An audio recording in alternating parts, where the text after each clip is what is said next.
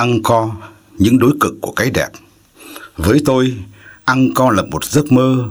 Hai tiếng Angkor đến trong tôi thời còn là một cậu học trò cấp hai khi được đọc cuốn Những Kỳ Quan Thế Giới.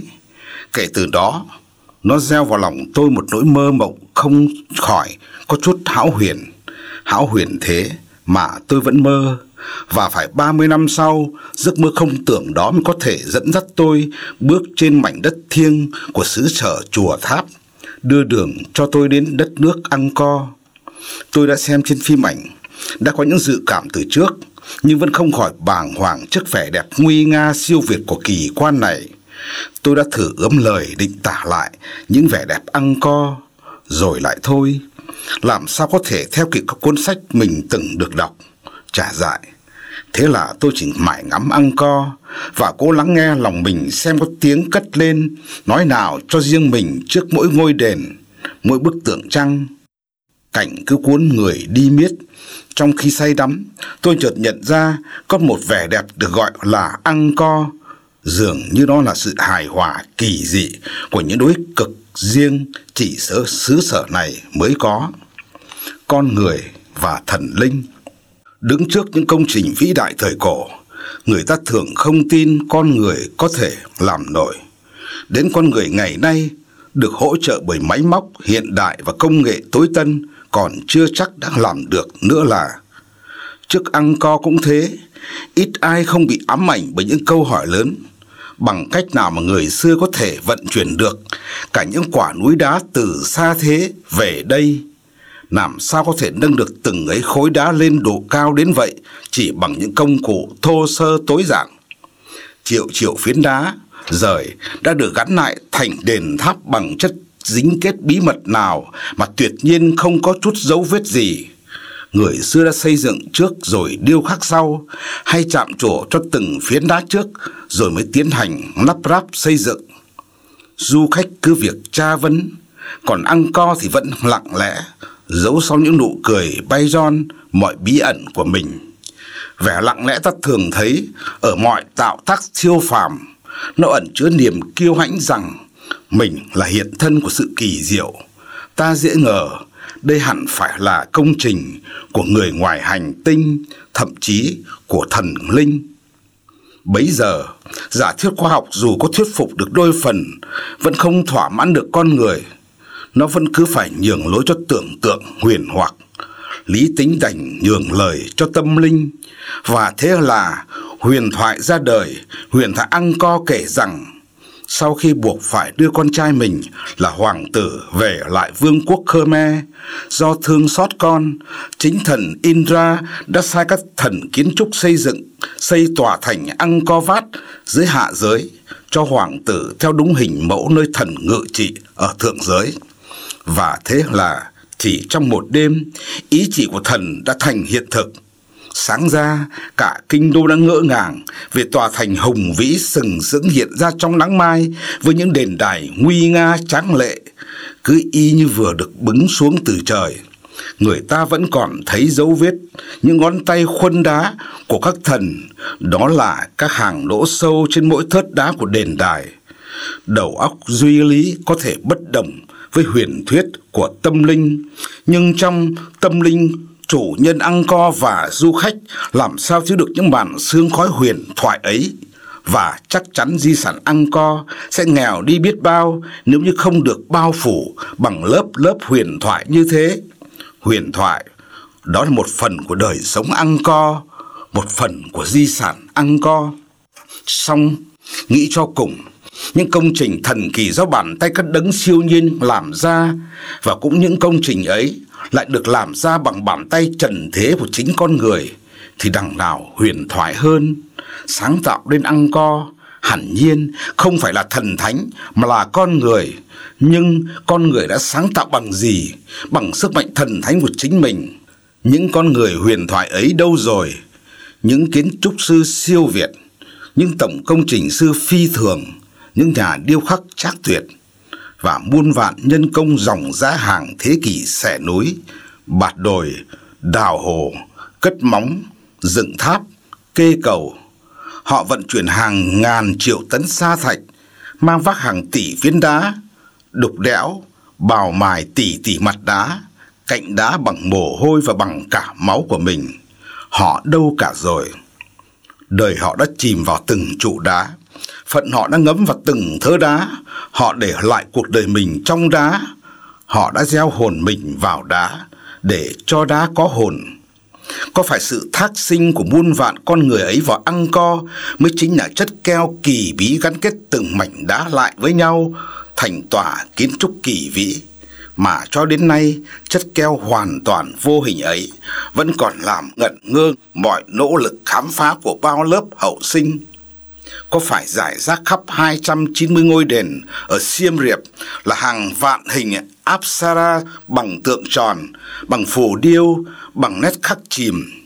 Mỗi hình Apsara chính là một đài kỷ niệm mà hàng vạn con người không có quyền lưu lại tên tuổi ấy đã tự dựng cho mình để tưởng niệm tài hoa và tâm huyết của bản thân mình.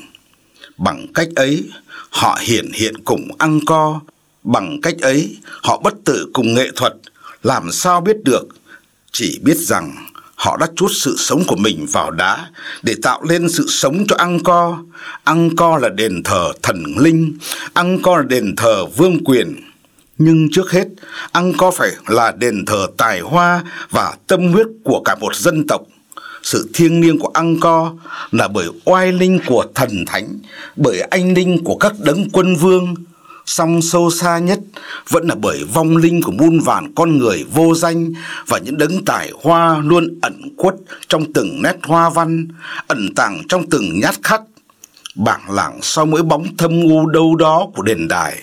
Xin thắp đủ ba nén tâm hương để tưởng niệm những đấng thiêng liêng ấy.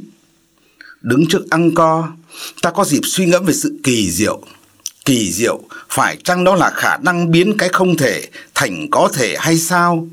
Có phải kỳ diệu là quyền phép riêng của thần linh, là lẽ màu nhiệm chỉ thuộc về những đấng siêu nhiên? Hay kỳ diệu còn là quyền năng của con người? Thì Angkor chính là một câu trả lời sớm, câu trả lời bằng đá, không phải tạc vào đá mà tạc vào vĩnh hằng, rằng làm điều kỳ diệu không còn là độc quyền của thần linh khi bàn tay và khối óc con người sáng tạo ra những công trình thần thánh. Khi con người đã trở thành thần linh, con người chính là thần linh. Vậy có lẽ cái gốc hiện thực làm nên sức mạnh huyền thoại giúp con người xây dựng được Angkor là một tinh thần hướng thượng. Nó quy tụ năng lực sáng tạo của toàn thể dân tộc vào một sắc tín vĩ đại. Sự hướng thượng chính là sức mạnh thần linh của cả một dân tộc. Vương triều nào khơi dậy sức mạnh thần linh này thì sẽ làm lên những điều thần thánh, làm lên những Angkor kỳ vĩ và tinh xảo. Đến Angkor, tôi mới chợt nhận thấy rằng núi ở Campuchia rất ít và rất thấp. Không phải địa hình nơi đây chỉ đồng bằng, mà lý do là người ta đã rời núi đá trên lãnh thổ này về hết Angkor. Các ngọn núi Siem Reap đã đầu thai thành những ngọn tháp Angkor. Đúng hơn, những đỉnh núi đã hóa thân thành đỉnh tháp. Các quả núi đã chịu thu bớt chiều cao của nó để nhường tầm vóc cho đền đài. hai trăm chín mươi ngôi đền từ thế kỷ này qua thế kỷ khác đã lần lượt ngốn sạch toàn bộ những đỉnh đá của các dãy núi quanh vùng. Đá núi đã sống đời sống khác, đời sống đền đài. Có lẽ vì thế mà đền tháp đã có thêm sứ mệnh là phải kỳ vĩ thay cho tất cả núi non của xứ sở mình. Cái kỳ vĩ của Campuchia từ đó thuộc về đền tháp. Bước tới đền tháp nào, ta cũng sững người trước sự khổng lồ. Ngôn ngữ của Angkor là ngôn ngữ của người khổng lồ. Tôi đang ngẩn ngơ bởi mỗi thành Angkor Thom đều có một cây cầu đá mênh mông, đủ cho hàng đàn voi chiến có thể diễn hàng ngang diễu hành. Cây cầu nào cũng đều dựng hai hàng lan can vô cùng độc đáo. Mỗi dãy lan can đều làm bởi năm mươi tư pho tượng đá lớn, đằng năm mươi tư con quỷ, đằng năm mươi tư vị thần, song hành nhau đều tăm tắp. Từng pho đều đang vòng tay ôm ngang con rắn thần Naga chín đầu. Mình rắn to tầm một thân cây lớn dài suốt cả cây cầu. Vị nào cũng xoạc chân bặm miệng, co kéo mình. Rắn như trò co kéo của những gã khổng lồ. vừa chỉnh tề lại vừa vui vẻ. Không biết có cây cầu nào trên thế giới này lại có giải pháp lan can kỳ vĩ và kỳ thú đến thế không? Tôi cũng không khỏi lạ lùng vì ở Siem Reap có tới hai trăm mười sáu tượng Bayon. Chỉ riêng đền tháp Bayon, công trình cuối cùng được xây dựng trong lãnh thổ Angkor, đã có tới năm mươi tư tòa tháp, mỗi tòa bốn mặt, vị chi là hai trăm mười sáu gương mặt, hai trăm mười sáu nụ cười đá huyền bí, khiến du khách ở bất cứ góc nào cũng được chiêm ngưỡng một nụ cười hùng vĩ mà mỗi, mỗi khóe đá đều hàm ẩn vẻ từ bi hỉ xả của Bayon. Và tôi đã hết sức bất ngờ trước điều thú vị này. Đỉnh của Campuchia là Siem Reap, mà đỉnh của Siem Reap là Angkor Wat. Đỉnh của Angkor Wat lại chính là năm ngọn tháp như năm tráng sĩ khổng lồ, ngực choàng thạch giáp, đầu đội thiết trụ, bình thản chọc trời. Angkor còn là nơi ngự trị của cái kỳ vĩ. Có phải cái kỳ vĩ là biểu trưng của một đế chế hùng mạnh, một siêu cường ở mọi thời, và một dân tộc chỉ có thể kỳ vĩ khi nó làm được những điều kỳ vĩ. Angkor còn là thế giới của sự tỉ mẩn tinh xảo, hàng vạn cây số vuông mặt tường thành và cột đá, nhưng không có một tấc vuông nào là không được chạm trổ. Nghệ dân xưa đã cẩn trọng đến từng nhát khắc nhỏ nhất, tỉ mỉ đến từng nét hoa văn tinh tế nhất. Muôn vàn bông sen cách điệu, muôn vàn ngọn lửa cách điệu được khắc lên đá, mà sao lại có thể tinh vi như thêu thùa trên gấm, tinh xảo như dệt trên các tấm thảm len ta thường gặp của Ba Tư hay Thổ Nhĩ Kỳ. Còn gì tinh tế hơn vũ điệu Apsara uốn éo nhịp nhàng trên sa thạch, những nét khắc cứ thung dung đi lại trên cái ranh giới mong manh giữa tả thực và cách điệu, khiến cho mỗi nàng vũ nữ, từ dáng điệu đến cử chỉ, từ khóe môi đến khóe mắt, từ cánh tay trần, đôi chân trần đến bộ ngực trần, nét nào cũng chắt lọc xúc tích và mềm mại của cơ thể, vẫn gợi cảm làm sao đến nỗi khi sờ tay vào, ta vẫn cứ run lên như chạm vào da thịt. Nếu cái kỳ vĩ chiếm ngự không gian bằng toàn bộ vẻ hoành tráng của khối đá mảng, thì cái tỉ mẩn lại phủ suốt thời gian bằng tất cả điệu hoa mỹ của nét dáng. Không còn nghi ngờ gì nữa, điêu khắc Khmer thời cổ đã đạt đến chỗ tinh diệu bậc nhất của những tìm tòi nghệ thuật chạm khắc. Du khách phải lùi thật xa, trèo thật cao mới có thể bao quát được cái hùng vĩ trong toàn cảnh, nếu không muốn bị ngợp trước đền thờ Angkor, lại vừa phải ghé sát xuống từng cm vuông sa thạch để cảm nhận những nét hoa văn biến hiện như đường vân tay mờ tỏ của Angkor. Tôi đã leo lên tòa tháp cao ngất của Angkor Wat để phóng tầm mắt ngắm toàn cảnh vương quốc chùa.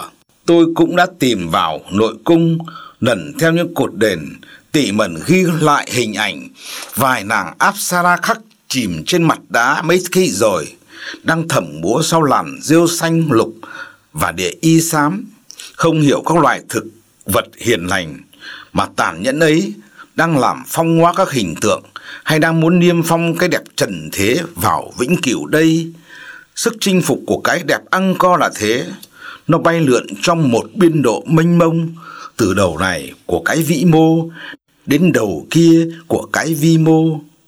Đến Angkor vài ngày, giỏi giỏi lắm chỉ lướt ánh mắt qua vài chóp tháp cao, qua dăm mảng tường rộng, lưu được đôi ba ấn tượng về cái khổng lồ. Làm sao có đủ thời lượng để đánh thức hơi thở sâu đậm trong những nét chạm tuyệt kỹ nơi mỗi hình họa khiêm nhường. Mà Angkor chỉ là Angkor chính bởi sự hài hòa giữa hai chiều kích ấy. Hẳn những nghệ sĩ xưa khi trút hồn vào từng nét khắc tinh vi, từng khối hình đồ sộ, không thể biết rằng Angkor của họ vượt qua ngàn năm sau lại được xếp vào ngôi vị đệ nhất kỳ quan về điêu khắc đá. Có lẽ nghệ thuật của muôn đời vẫn thế, khi sinh thành cái đẹp, nó chỉ biết ký thác trọn vẹn tinh hoa và tinh huyết của mình. Nó đâu cần biết đến sự định giá của thời gian, song đó lại chính là cách duy nhất để nghệ thuật vượt thời gian. Giáo gươm và điệu múa. Trên vách tường khắp tứ bề Angkor Wat vẫn còn nguyên những bức chạm liên hoàn mà độ dài có lẽ kỷ lục thế giới. Trong đó, bằng nét khắc của mình, các nghệ nhân xưa đã tái hiện trọn vẹn nội dung hai pho sử thi lớn Ramayana và Mahabharata.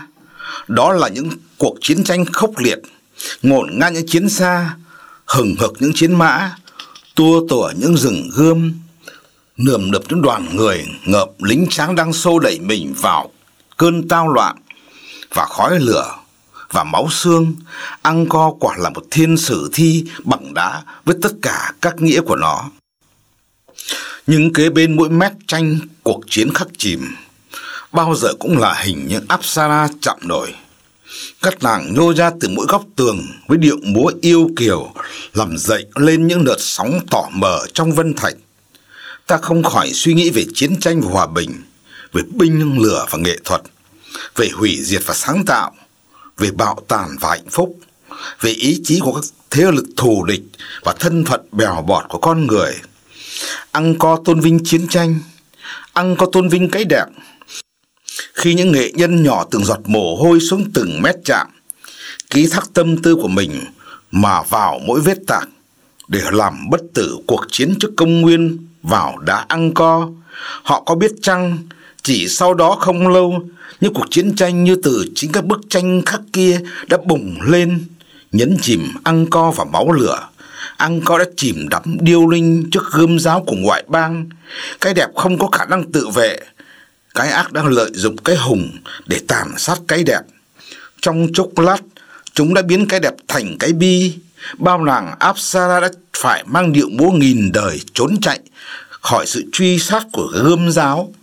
Những điệu múa bị tàn sát, những điệu múa từng làm sao lòng bất kỳ phiến não nào không được sinh ra ở Angkor, giờ đang bị chém giết. Bao nàng vũ nữ không kịp hóa thành đá khi giáo gươm vung lên chém lìa vũ điệu ra khỏi thân hình. Cả kinh thành bầm dập, một Angkor đầy vết thương. Thế là đế chế Khmer bị tiêu diệt ngay sau khi cả dân tộc đã kiệt sức bởi vừa dốc toàn bộ tâm lực vào công trình thần thánh của mình. Giặc ngoại bang đã dùng giáo gươm để xóa sổ một đế chế kiêu hùng và lãng mạn vào đúng cái lúc hồn lãng mạn của nó vừa thăng hoa thành những đền đài hùng vĩ. Sao mà ngang trái vậy? Có phải làm điều ngang trái vẫn luôn là trò chơi mù quáng của lịch sử không? Cuối cùng, cái đẹp Angkor nương nhờ vào chính cái hùng của đá để lê tấm thân đầy thương tích của nó vượt qua mấy thế kỷ binh đao đến ngày nay. Những đế chế qua đi, những cuộc chiến tranh tàn khốc qua đi, Angkor còn lại dù chẳng vẹn nguyên, điệu múa Apsara còn lại dù chân chuyên dâu bể. Điệu múa đã náu mình vào đá, nhật mình vào đá, giờ lại đứng lên từ đá để sống trong những thân hình nuột nà, kiêu sa của bao thiếu nữ Apsara bây giờ. Điệu múa vẫn sống qua từng kiếp người kiếp đá. Rồi đây, gươm giáo có thể gãy, đền đài có thể điêu linh, đá có thể mòn. Liệu điệu múa có thể sống mãi không? Cái đẹp nghệ thuật có thể tồn tại mãi không? Cái đẹp cần được con người cứu sống, hay chính cái đẹp cần cứu sống con người? Đá và cây. Khi giặc Siem La tràn sang từ bàn tay lâng niu của người chủ, Angkor bị rơi vào bàn tay hủy diệt của ngoại bang. Mấy thế kỷ bị bỏ hoang, Angkor lại rơi vào bàn tay lạnh lùng của một thế lực khác. Đó là hư vô. Victor Hugo nói, vắng con người, có con tạo. Bộ mặt hủy hoại của con tạo chính là hư vô. Thế là một kinh đô nguy ngã đã bị hoang phế. Đội quân đầu tiên của hư vô là rêu cỏ. Rêu lan tràn, cỏ lẫn tới, từ chân thềm cho đến tận đầu gác. Trước đội quân này, đá Angkor vẫn có thể điềm nhiên nở nụ cười Bayon nguyên vẹn. Bởi cuối cùng, nỗ lực của rêu dù kiên trì đến mấy cũng chẳng vùi được Angkor. Trái lại, chúng như phủ lên đền đài một lớp kem phấn màu xanh lục, làm cho gương mặt Angkor có thêm nét quyến rũ tựa vẻ xanh xao của một nàng sương phụ. Và sự bùng nổ của cỏ cũng chỉ làm tòa kiến trúc đá vốn đầy những khối chắc khỏe, những góc cạnh sắc lại có thêm vẻ xanh mát dịu dàng mà thôi. Cỏ diêu định đồng hóa đá, cuối cùng đã bị đá khuất phục, thành trang sức của đá. Vẻ đẹp Angkor càng cổ kính, huyền bí hơn. Bị bẽ mặt, Hư Vô quyết giở ngón đòn hiểm, tung đội quân tinh nhuệ nhất để chinh phạt Angkor. Đó là loài quái phụ. Hư Vô đã đem gieo chúng trên nóc các ngôi đền, và chúng đã vùn vụt lớn lên thành thân hình khủng long và da thịt bạch tuộc. Loài cây cổ quái này thực sự là đội quân thập tự chinh tàn bạo, hẻ nhau kéo đến giày xéo Angkor. Cuộc chiến bây giờ mới thực sự khốc liệt. Biết bao tên mộc tặc đã đè đầu cưỡi cổ các ngôi đền hiền lành, bộ rễ bành trướng sục vào từng thớ đá, cắm vào mạng sườn đền đài, ghì giết từng mô đá để cho thân cây ngất ngưởng vươn vào khoảng không đầy đắc thắng. Đám vòi bạch tuộc khổng lồ của rễ cây bóp nghẹt những lồng ngực đền, làm vỡ vụn những đôi vai đền, hút lấy chất dưỡng sinh từ nực đá. Thân quái phụ no nê ngất nghỉu ngồi trên đỉnh đầu, trên bờ vai các đền thiêng. Thế kỷ này qua thế kỷ khác, nhiều ngôi đền dần dần kiệt sức, không còn chống chọi được nữa, lưng oằn xuống, vai gãy gập, tiều tụy, sập sệ. Từng mảnh thân thể đền đá cứ rụng rời, cứ lăn nóc xuống những thế kỷ điêu linh, vào hùa với lũ ác mộc. Còn có cả những cơn mưa axit miền nhiệt đới, chúng xối xuống mái đền, xả xuống chân thềm, làm phù lề những làn da đền tháp, làm chóc lở những thân thể tháp.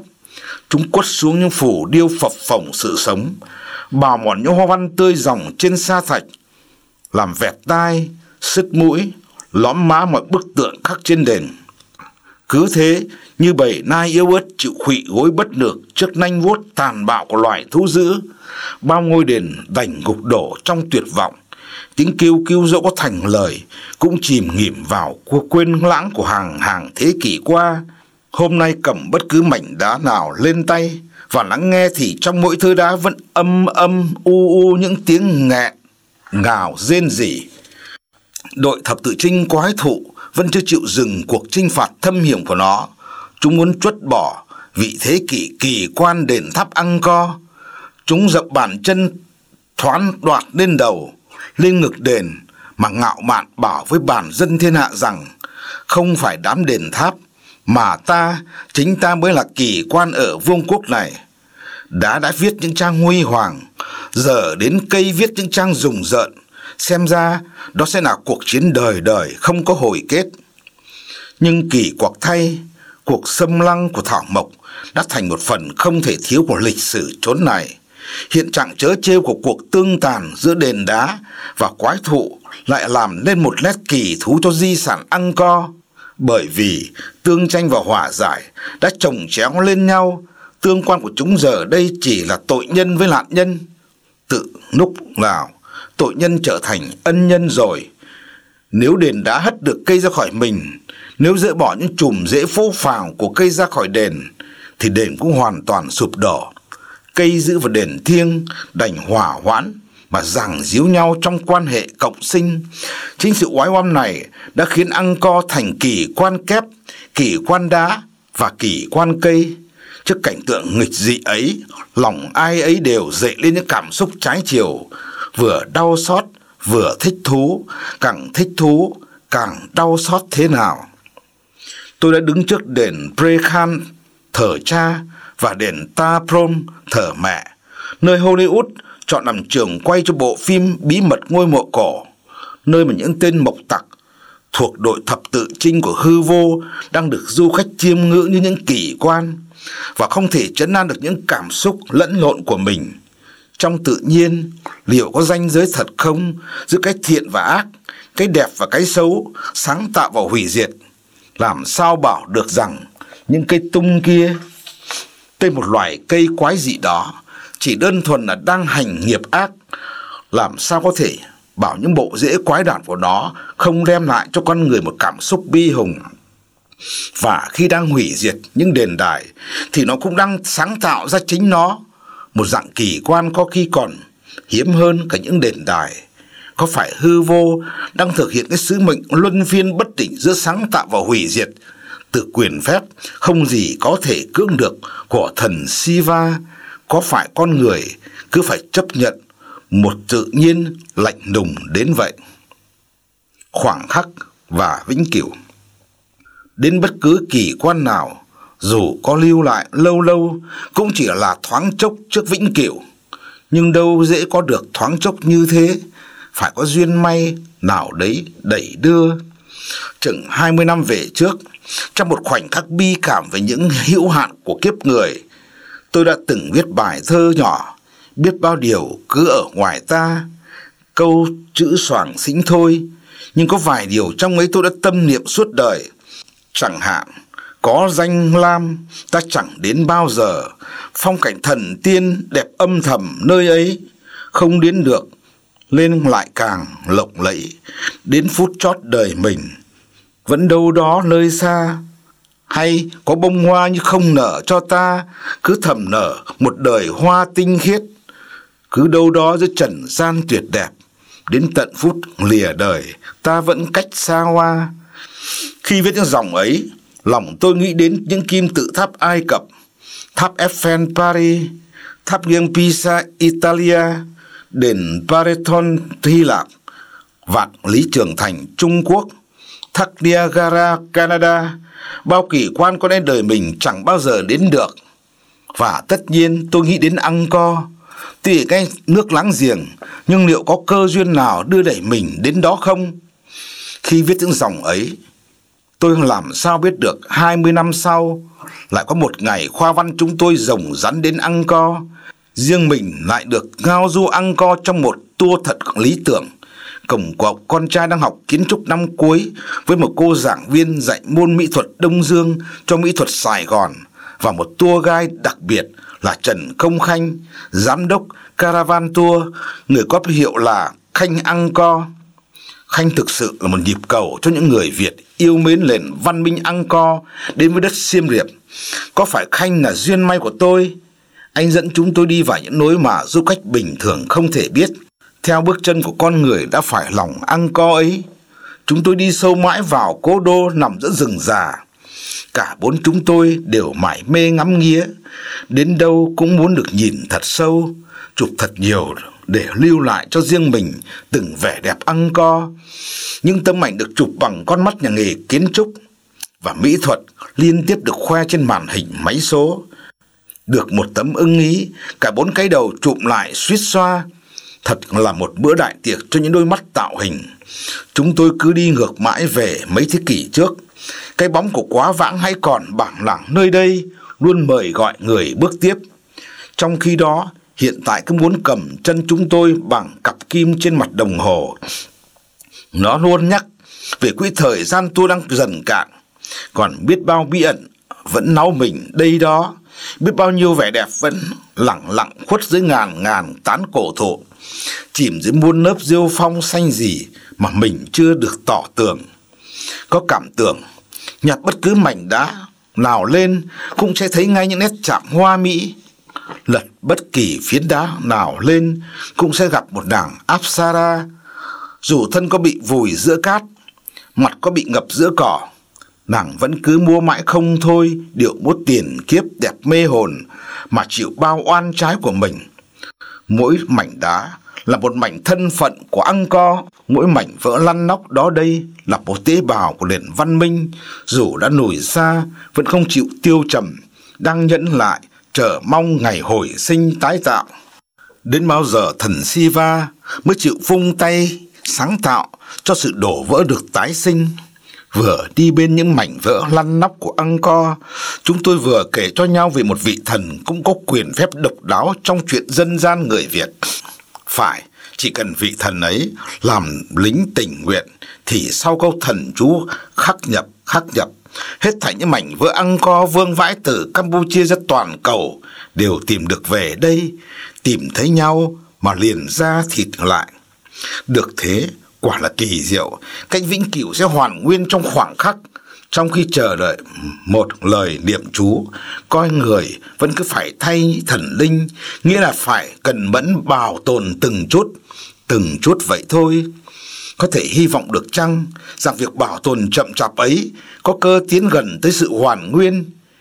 Nhìn mấy đội nhân công đang dựng vài ba giàn giáo chênh vênh, dăm vị phụ trách dự án đang căng thước dây đo đo đạc đạc đôi ba chỗ, quá lèo tèo giữa chốn phế đô mênh mông này, lòng tôi không tránh khỏi bồn chồn lo lắng. Sự ra tay của con người hôm nay liệu có kịp đua với sự hủy hoại khắc nghiệt mà cũng đầy nhẫn nại của thời gian không? Có phải đó cũng vĩnh viễn là một cuộc chiến không cân sức? Chẳng biết có phải bởi lo âu đè nặng mà cất bước đi, tôi cứ nghe văng vẳng đâu đây tiếng gặm nhấm của thời gian, tiếng khắc xuất khắc xuất vô thanh của các thế lực thủy hủy diệt. Thật may, tới ngôi đền Ta Som, bên ở những tháp cổ, tôi được thấy một kỳ quan khác. Một cây cổ thụ đã bị xoáy nốc làm bật gốc, cây bị đè ngang gãy lưng nằm sóng xoài trên mặt đất tự thế kỷ nào. Toàn bộ rễ bị bật lên và mùn hết, chỉ còn vài cọng rễ con con nối với đất. Ấy thế mà, từ khúc thân ngã vật xuống đó, nhiều cành đã đâm lên, và kỳ lạ thay, có cành đã kịp thành cổ thụ. Chao ôi, liệu nó có thể cho tôi một niềm tin sâu vào sự mãnh liệt của Angkor được không? Và có lẽ không chỉ riêng tôi cần đến niềm tin ấy. Đến được Angkor, đối với tôi khác nào điều không thể đã thành có thể. Tôi đã có được cái thoáng chốc đó rồi. Trong thoáng chốc, tôi đã được ngất ngây trước tuyệt tác của muôn đời, và tôi cũng đã có được những khoảnh khắc đồng diệu cùng vĩnh cửu. Dầu sao vẫn là không thỏa, vẫn còn hàng trăm khu đền mà tôi đã kịp tới đâu, hàng ngàn đỉnh tháp tôi đã kịp thấy đâu, mà ở chốn này đến một chiếc rễ cây cũng hứa hẹn lắm điều kỳ bí, một mảnh đá mẻ cũng mách bảo bao chuyện về kỳ quan. Thoáng chốc vẫn chỉ là thoáng chốc. Phút từ giã Angkor, tôi mới thấm lời nhắn gửi du khách trên các tấm pano của xứ sở chùa tháp: See Angkor and not digest.